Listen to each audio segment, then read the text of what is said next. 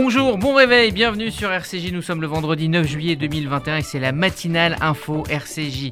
Rencontre au sommet à Amman, le Premier ministre Naftali Bennett s'est entretenu la semaine dernière avec le roi Abdallah de Jordanie, restée secrète jusqu'alors. Il s'agit de la première rencontre entre le roi et un Premier ministre israélien depuis plus de 5 ans. Les détails de cette entrevue avec Gérard Benamou. Ce 9 juillet marque la première journée de la police nationale initiée par le ministère de l'Intérieur pour valoriser la profession et rendre hommage aux policiers morts dans l'exercice de leurs fonctions. L'occasion pour nous de faire le point ce matin sur cette profession et qui crie son malaise depuis plusieurs années. On en parlera avec l'ancien patron du RAID, Jean-Michel Fauvergue. Et puis le vendredi, vous avez rendez-vous avec la chronique série de Lise Barenboim. Elle nous parle aujourd'hui de mode avec Alston, une mini-série disponible sur Netflix. Bonjour Margot Siffer. Bonjour Eddy, bonjour à tous. Il est tout juste 8h passées de 1 minute et on démarre cette édition avec le journal. La matinale info, Rudy Saada. Le variant Delta continue d'inquiéter les autorités. Plusieurs clusters détectés en France, dont un cluster de supporters découvert dans les Vosges. 9 cas positifs au variant Delta ont été détectés chez des supporters de retour de Hongrie. Ils y étaient partis fin juin pour assister à un match du Portugal à l'Euro de football. Il s'agit d'habitants de la commune de Thilo et de Fraise-sur-Moselle dans le Grand Est. Des opérations de dépistage gratuit et de vaccination sans rendez-vous seront mises en place dans la région. Et face à cette montée en puissance du variant Delta, l'exécutif appelle plus que jamais à la vaccination. En déplacement hier dans un centre de vaccination, Olivier Véran veut atteindre l'immunité collective. Il appelle donc les jeunes à se faire vacciner. On n'aura plus à se poser la question de savoir si on doit ou non porter le masque à l'intérieur ou à l'extérieur. On en aura fini avec le virus et on retrouvera nos vies d'avant. Et je vous le dis en toute sincérité, on ne sait pas de quoi l'avenir sera fait, mais à l'heure où on voit que le Delta est en train d'augmenter dans notre pays et qu'on voit des vagues épidémiques démarrer chez le voisin, c'est un risque qu'on ne peut pas prendre et que je leur ai expliqué, ils ne peuvent pas prendre pour eux-mêmes et pour les autres. Ils n'ont pas envie évidemment que le pays soit un jour reconfiné, ils n'ont pas envie qu'on vive dans la tension permanente de savoir si nos libertés seront amenées à être restreintes à nouveau pour sauver des vies. Donc, le vaccin 100% efficace contre le confinement. De leur côté, l'alliance Pfizer-BioNTech prévoit de demander l'autorisation pour une 3e dose de son vaccin aux États-Unis et en Europe. Et quant à l'obligation vaccinale des soignants, Elisabeth Borne recevra aujourd'hui les partenaires sociaux. Et le gouvernement qui envisage de nouvelles mesures. La vaccination obligatoire des soignants est donc bel et bien sur la table. Le Conseil de défense pourrait aussi décider de nouvelles restrictions pour certains territoires ou encore aux frontières. Et enfin, l'extension du pass sanitaire est également envisagée. Le concert test qui s'est tenu à Paris-Bercy, c'était le 29 mai dernier. N'a pas causé de risque de surinfection au Covid. L'assistance publique et les hôpitaux de Paris ont dévoilé hier les premiers résultats de l'étude qui s'appuie sur ce concert expérimental. Il démontre l'absence de surrisque d'infection au Covid chez les participants. Le concert était pourtant dans un lieu fermé, sans distanciation sociale, mais avec port du masque. L'étude montre que le taux d'infection constaté chez les participants est similaire à celui d'un autre groupe test qui n'y a pas participé. On évoque ce geste d'apaisement. Mila était en visite hier à la Grande Mosquée de Paris, invitée par le recteur Shem Eddin Afis. Cette visite a lieu au lendemain de la condamnation de 11 personnes qui l'avaient harcelée sur les réseaux sociaux. La jeune femme a dit espérer que sa présence dans ce lieu de culte soit apaisante pour tout le monde. Elle avait en effet posté une vidéo controversée sur l'islam début 2020. 2 ans de prison a été prononcé contre l'agresseur d'un livreur noir à Cergy, c'était il y a quelques semaines. Le 31 mai dernier, un livreur de la plateforme Uber Eats vient récupérer une commande au restaurant Le Brasco de Cergy. Devant l'établissement, un individu attend une pizza qu'il a commandée. Il s'énerve face au volume sonore de l'enceinte transportée par le livreur sur son vélo. La situation dégénère, il l'agresse et l'insulte. Les vidéos sont postées sur les réseaux sociaux et provoquent un tollé. L'agresseur a donc été déclaré coupable hier de violence, injure publique à caractère raciste et apologie de crimes contre l'humanité. La région des Hauts-de-France est à nouveau sommée de verser des subventions au lycée musulman Averroès. C'est ce que lui a enjoint le tribunal administratif de Lille. Il s'agit d'une somme de plus de 274 000 euros pour l'année scolaire 2019-2020. La région a un délai de 10 jours pour y procéder. Elle devra ensuite payer 200 euros par jour de retard. Ces subventions étaient bloquées depuis mars 2020 en raison des soupçons sur le financement de ce lycée. Les ossements découverts fin juin dans le Gard sont bel et bien ceux de Lucas Tronche, disparu en 2015. Des expertises génétiques ont confirmé qu'il s'agissait bien de l'ADN de l'adolescent. Des ossements et plusieurs effets personnels ont été retrouvés le long d'une falaise difficile d'accès mais proche de son domicile.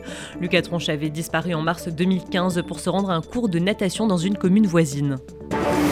La vitesse de circulation sera fortement réduite à Paris, et ce, dès la fin du mois d'août.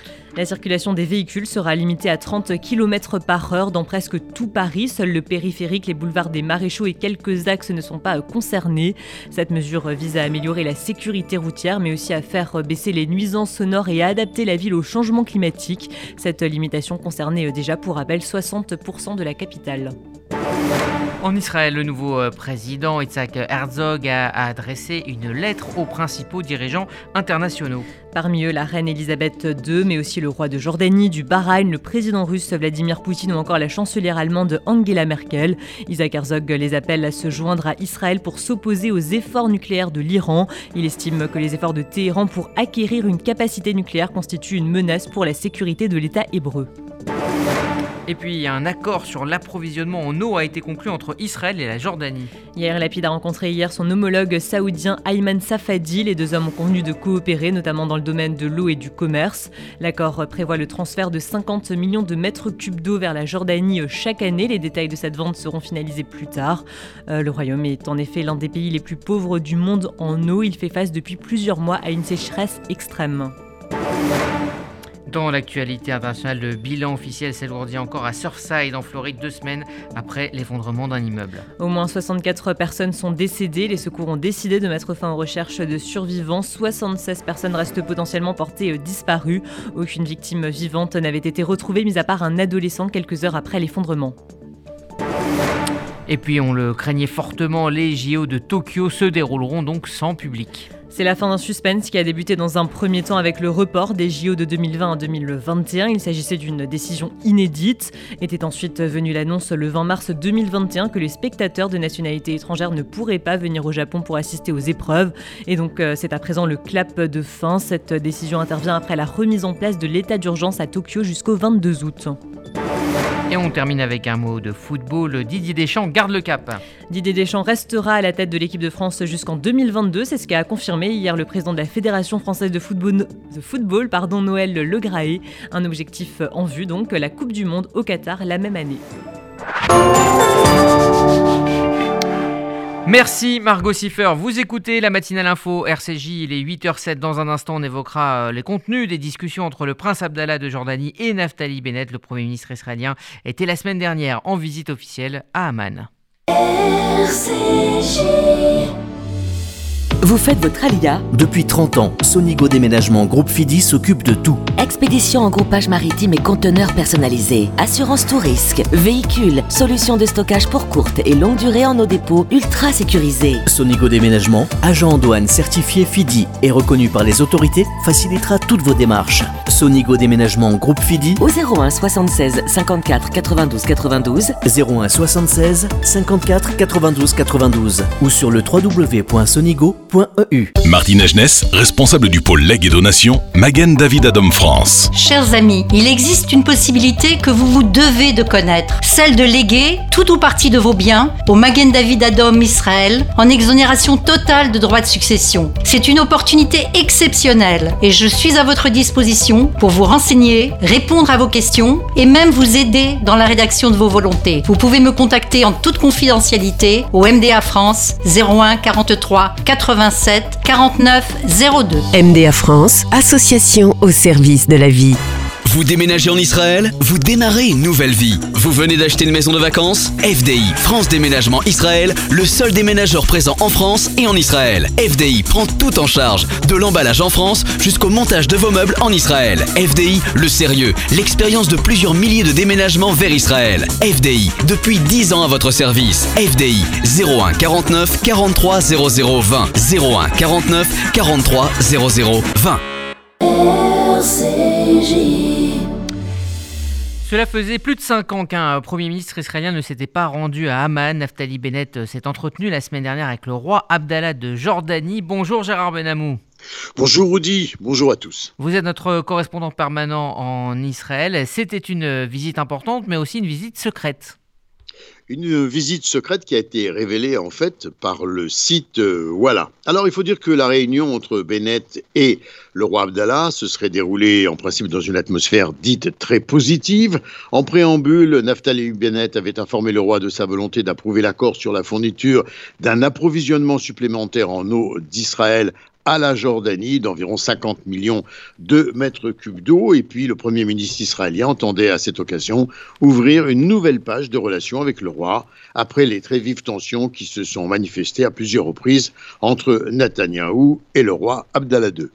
Et le ministre des Affaires étrangères Yair Lapid, lui, avait déblayé le chemin de ses retrouvailles.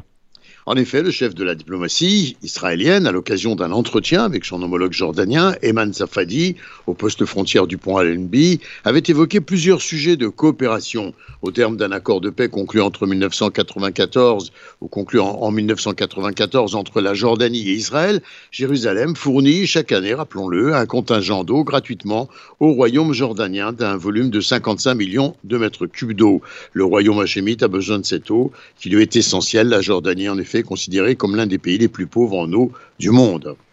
On parle maintenant de politique intérieure israélienne. L'opposition au gouvernement conduit par Naftali Bennett cherche de nouveaux moyens pour déstabiliser la société israélienne.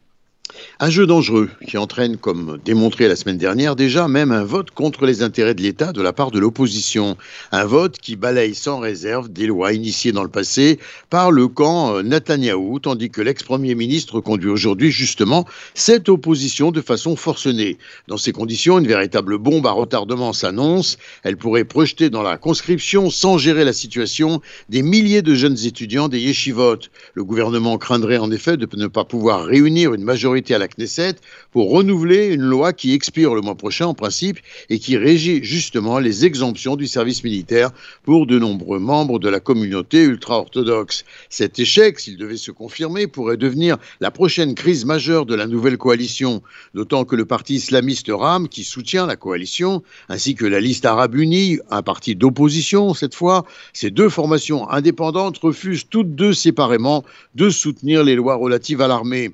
L'opposition de droite rejette systématiquement l'idée de voter en faveur de toute législation de la coalition, y compris d'ailleurs celle auxquelles elle pourrait adhérer idéologiquement.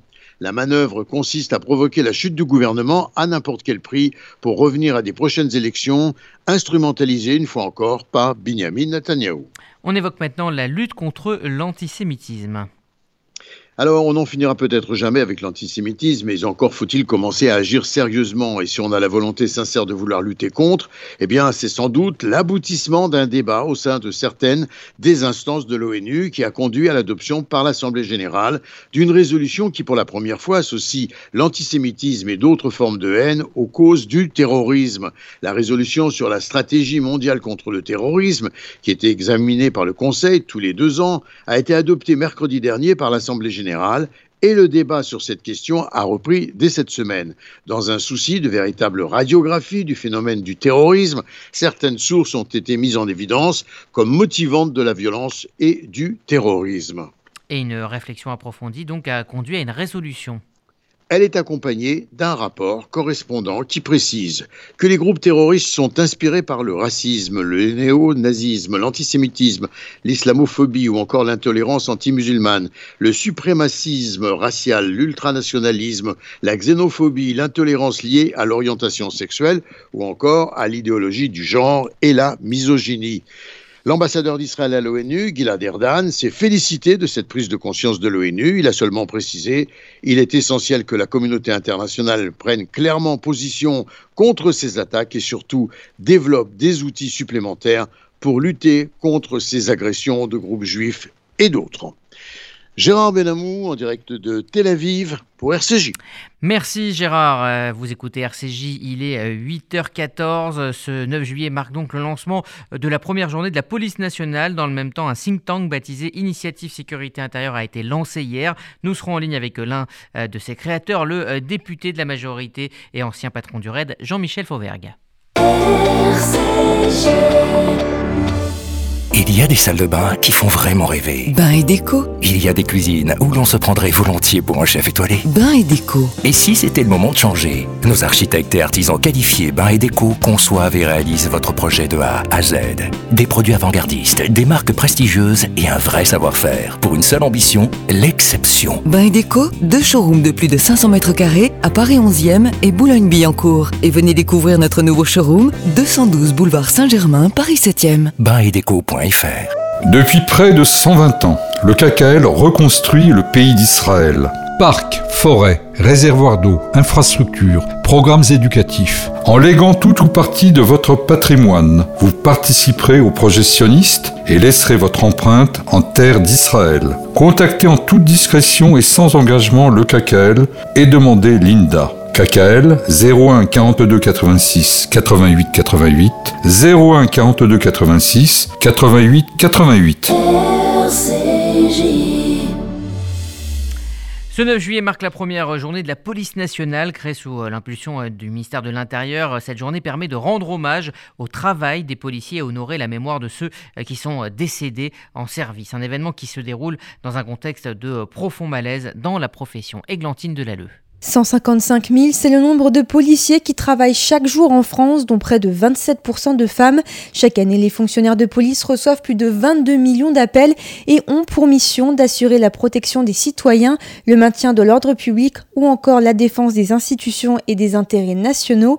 Ces dernières années, la profession subit une hausse des violences. Les incidents se multiplient. Les derniers chiffres qui remontent à 2020 montrent que plus de 85 faits de violence à personne dépositaire de l'autorité publique sont enregistrés chaque jour pour la police nationale, des chiffres qui ont doublé en 20 ans et qui seraient sous-évalués selon le ministère de l'Intérieur. Entre 2014 et 2018, près de 19 000 policiers ont été blessés pendant leur service et 11 sont décédés, un chiffre impressionnant qui prend en compte les violences accidentelles. Selon la note de l'ancien Observatoire national de la délinquance et des réponses pénales, 72% des policiers blessés en mission l'ont été de façon accidentelle. Cependant, depuis plusieurs années, un malaise s'est créé dans la profession. Selon un baromètre de la Mutuelle des forces de sécurité, près de 40% des policiers sont en détresse psychologique et près d'un quart ont eu des pensées suicidaires ou ont entendu des collègues les évoquer. Chaque année, 44 policiers passent à l'acte, un taux de suicide supérieur de près de 50% à celui de la population française. La tranche d'âge la plus touchée est celle des 30-34 ans. Pour soutenir les policiers en détresse, le ministère de l'Intérieur a mis en place plusieurs dispositifs comme une ligne d'écoute ou encore une cellule de soutien psychologique ouverte 24h/24. Églantine de l'Alleu. Et en parallèle de cette journée, un club de réflexion baptisé Initiative Sécurité Intérieure a été créé, notamment à l'initiative de Frédéric Pechnard, ancien directeur général de la police nationale et vice-président Les Républicains de la région Île-de-France, et de Jean-Michel Fauvergue, député La République En Marche de Seine-et-Marne. Son but est de réfléchir à des solutions pour améliorer le travail des forces de l'ordre. Bonjour Jean-Michel Fauvergue. Bonjour. Merci d'être avec nous ce matin. Alors avant de parler de cette initiative de sécurité intérieure que vous lancez, je voulais d'abord revenir sur le malaise qu'on évoquait à l'instant des forces de l'ordre qui se traduit en chiffres. Est-ce que c'est une question de reconnaissance de la part de la société française ou d'abord une question de moyens ? Je dirais avant tout, les moyens de la police nationale ont été augmentés depuis quelques années, et pas uniquement depuis 2017 d'ailleurs, depuis que nous sommes aux affaires. Ils ont été augmentés un peu avant, mais depuis 2017, on a des budgets et des moyens qui sont, et en particulier cette année avec le plan de relance, qui sont particulièrement intéressants pour la police nationale. Alors évidemment, il y a toujours à faire, et en particulier dans le secteur de la sécurité publique. C'est les policiers de commissariat qui souffrent le plus de manque de moyens et de bâtiments vétustes, comme d'ailleurs dans la gendarmerie et au niveau territorial. Mais c'est pas uniquement ça là le fond du problème. Je dirais c'est pas essentiellement ça le fond du problème. C'est effectivement, vous l'avez dit, un manque de reconnaissance, quelquefois d'une petite partie de la population, mais qui se fait entendre et qui déstructure l'ensemble des organisations qui sont chargées de veiller à notre sécurité, police, gendarmerie, justice, ça c'est important. Et puis la perte de sens aussi. Les policiers et les gendarmes sont confrontés à une perte de sens parce que à un certain moment, ils ont en face d'eux des personnes qui sont délinquantes. C'est leur rôle que de protéger les citoyens et d'arrêter des personnes délinquantes.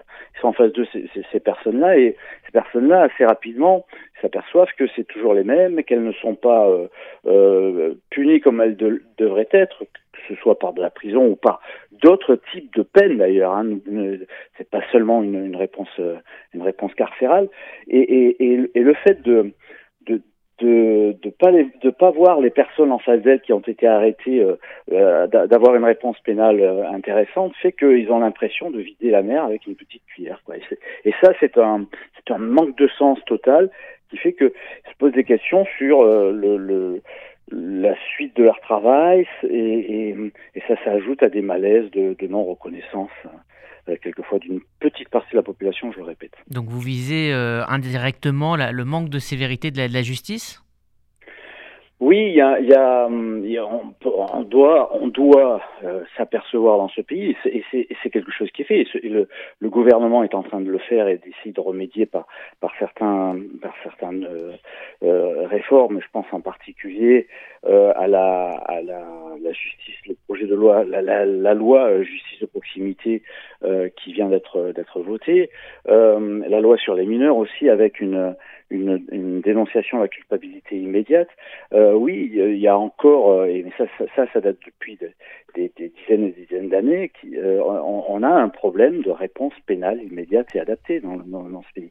On a un problème de réponse pénale immédiate, c'est-à-dire la réponse, elle doit être de suite, sinon elle n'a plus aucune signification, et adaptée, c'est-à-dire avec tous les vecteurs que l'on peut appliquer, et non pas uniquement, je le répète, les vecteurs carcéraux. Alors Jean-Michel Fauvergue, vous avez lancé, on le disait, avec d'autres, l'initiative Sécurité Intérieure. C'est un think tank apolitique, hein, qui balaye le spectre politique français. Quel est vraiment le but de ce club de réflexion ? Écoutez, le but, moi j'en vois quatre, c'est argumenter, dénoncer, défendre et proposer. Argumenter chaque fois que nécessaire sur la prééminence de nos valeurs et de notre système démocratique. Il faut vraiment redire qu'on est dans une démocratie et que il n'y a pas d'autres valeurs à appliquer que la démocratie pour vivre ensemble et en paix. Et la deuxième chose, c'est dénoncer les attaques dont on fait l'objet, les attaques systémiques de la part d'un certain nombre de groupes qui sont là pour désagréger notre vivre en commun. Ça, c'est important de dénoncer ça, de le dénoncer au niveau le plus haut, d'apporter un contre-discours dans les médias, par exemple, sur ce qu'on entend un peu trop souvent dans certains médias. Défendre tous ceux qui nous protègent, défendre, et c'était aussi un début de la loi, sécurité globale qui a été votée, c'est de protéger ceux qui nous protègent, et proposer ensuite, ça c'est important aussi, des pistes d'amélioration sur la sécurité, et en prenant en compte ce que je vous ai dit, c'est-à-dire comment mieux faire travailler ministère de l'Intérieur et ministère de la Justice, qui sont eux producteurs de sécurité pour les Français, et s'ils ne travaillent pas ensemble, ce qui est trop souvent le cas, eh bien on ne produira pas la justice que le citoyen français, dont le citoyen français a droit et réclame de manière tout à fait logique. Est-ce que vous voyez, Jean-Michel Fauvergue, cette initiative comme un accompagnement du Beauvau de la sécurité qui se joue en ce moment ? Disons que c'est un accompagnement, non, on serait trop ambitieux de dire ça, mais ça sera sans doute complémentaire. Moi, j'y suis au Beauvau de la sécurité en tant que parlementaire. Il y a des choses très intéressantes qui sont dites. Maintenant, il faudra passer à l'acte à un certain moment. Comment mieux reconstituer nos forces de sécurité? Comment arriver à être plus efficace? Il faut que vous sachiez, par exemple, que si vous rajoutez le nombre de policiers et le nombre de gendarmes, on est un des pays les plus fliqués en Europe. En tout cas, on est dans le premier tiers. Donc, à un certain moment, il faut faire les réformes nécessaires. le Beauvau sert à ça. Nous, on servira aussi à aider, à proposer, à avoir des idées en tant que think tank, parce qu'on fera intervenir aussi des experts dans ce domaine-là, et on sera là pour donner quelques idées sur à la fois la recomposition des forces de sécurité intérieure avec la police municipale, avec les forces privées de sécurité, comment mieux faire travailler aussi le citoyen à sa sécurité, participer à sa sécurité, ça c'est quelque chose d'important. Voilà, on servira en complément de tout ça, mais on va s'entourer d'experts au fur et à mesure.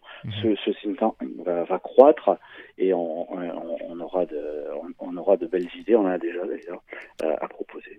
Merci Jean-Michel Fauvergue, député La République En Marche de Seine-et-Marne et à l'origine donc avec d'autres de ce cercle de réflexion Initiative Sécurité Intérieure. Merci à vous. Vous écoutez la matinale info RCJ, il est à 8h24, l'heure de retrouver la chronique série de Lise Barenboim. Elle nous parle aujourd'hui d'Alston, une mini-série sur la mode en 5 épisodes sur Netflix. Je suis un visionnaire. Je vais changer la face de la mode américaine. Son nom ne vous dit peut-être rien, et pourtant, il est considéré comme le Yves Saint-Laurent américain. Alston a habillé les plus grandes, de Jackie Kennedy à Liza Minnelli. Netflix consacre un biopic en 5 épisodes à ce créateur de génie qui a illuminé la mode américaine des années 60 aux années 90. Écrite par Ryan Murphy, le célèbre showrunner de Glee et d'American Horror Story, cette mini-série à l'esthétique fascinante revient sur le destin de Roy Alston Frowick, un petit gamin originaire de l'État d'Indiana qui, dans son enfance, consolait sa mère battue par son père en lui créant des chapeaux. Toute ma vie, je me suis senti exclu. Jusqu'au jour où j'ai décidé que j'en avais rien à foutre. La suite, c'est une carrière phénoménale au cours de laquelle Alston a toujours su se réinventer grâce à des coups de génie comme les robes en daim intitulées Ultra Suède et vendues en masse dans les années 70, puis des cafetans colorés ou encore un célèbre parfum vendu dans un flacon iconique en forme de goutte d'eau. Alston, c'est aussi un peu l'histoire de la mode américaine. Dans les années 60 et 70, la France règne encore en maîtresse sur l'univers de la haute couture, mais la société de consommation explose et toutes les femmes veulent s'habiller selon la tendance. L'Amérique sera le continent qui lancera le prêt-à-porter pour satisfaire cette nouvelle demande. Un épisode de la série raconte une histoire méconnue mais très symbolique. En 1973, un gala au profit du château de Versailles sert de prétexte à une véritable bataille entre créateurs français et américains. Une délégation de 5 créateurs américains, dont Alston, fait le déplacement et sur place, face à Dior et Yves Saint-Laurent, ce sont les Américains qui s'imposent comme les précurseurs d'un nouveau genre. Ewan McGregor campe à merveille ce personnage hors norme, ambitieux, colérique, mais aussi généreux, visionnaire et brillant. Ma femme vous considère comme un génie. Je trouve que c'est un mot dangereux. Dès qu'on se considère comme un génie, on cesse de progresser. Rattrapé par les dépenses somptuaires d'un quotidien fait de fêtes, de drogue et de voyages, Alston n'aura d'autre choix que de s'acoquiner avec une chaîne de grande distribution équivalente à la marque française La Redoute. En perdant ainsi son nom, le créateur perdra un peu son âme et il manquera l'une des plus grandes tendances de son époque, la révolution du jean récupérée par son illustre rival Calvin Klein. Il y a 2 choses que vous n'aurez jamais, mon talent et mon nom. Pour les amatrices, la marque Alston Heritage existe toujours et elle vient de lancer une collection événementielle et limitée, hommage à la série. Vous pouvez ainsi acheter en ligne des modèles directement inspirés des créations visibles sur Netflix. La chronique série de Lise Barenboim, 8h28 sur RCJ, c'est la météo de Sylvie. Bonjour à tous. À Paris, du beau temps peu nuageux ce matin et une alternance de passages nuageux et d'éclaircies dans l'après-midi, température comprise entre 16 et 23 degrés. À Bordeaux, du beau temps avec des brouillards le matin qui se dissiperont lentement et qui laisseront place à du beau temps, 25 degrés. Et à Tel Aviv, le ciel se dégagera en cours de journée, du beau temps peu nuageux, donc cet après-midi, et 30 degrés. Bon Shabbat à tous nos auditeurs. Merci Sylvie, c'est la fin de cette matinale info. Je vous souhaite une excellente journée sur RCJ. RCJ Faites-vous connaître, faites-vous entendre, offrez une vraie visibilité à votre entreprise, votre association, votre projet. RCJ est là pour trouver avec vous la solution clé en main. Spot radio, campagne publicitaire, publi-reportage, sponsoring d'émissions. Nous serons à vos côtés pour élaborer ensemble la meilleure des stratégies pour vous faire connaître. Appelez notre régie publicitaire au 06 03 47 98 36. RCJ.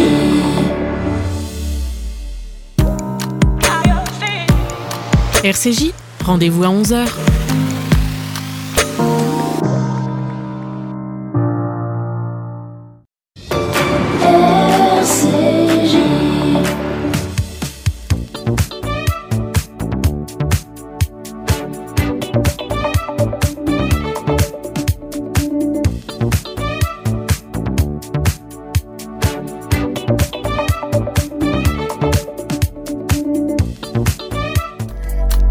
Bonne journée sur RCJ.